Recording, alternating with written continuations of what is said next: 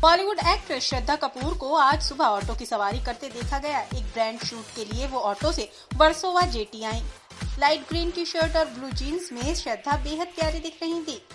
यहाँ उन्होंने मास्क लगाया हुआ था। इस दौरान वो नो मेकअप लुक में नज़र आई और पैप्स के कहने पर मास्क उतार कर पोज दिए।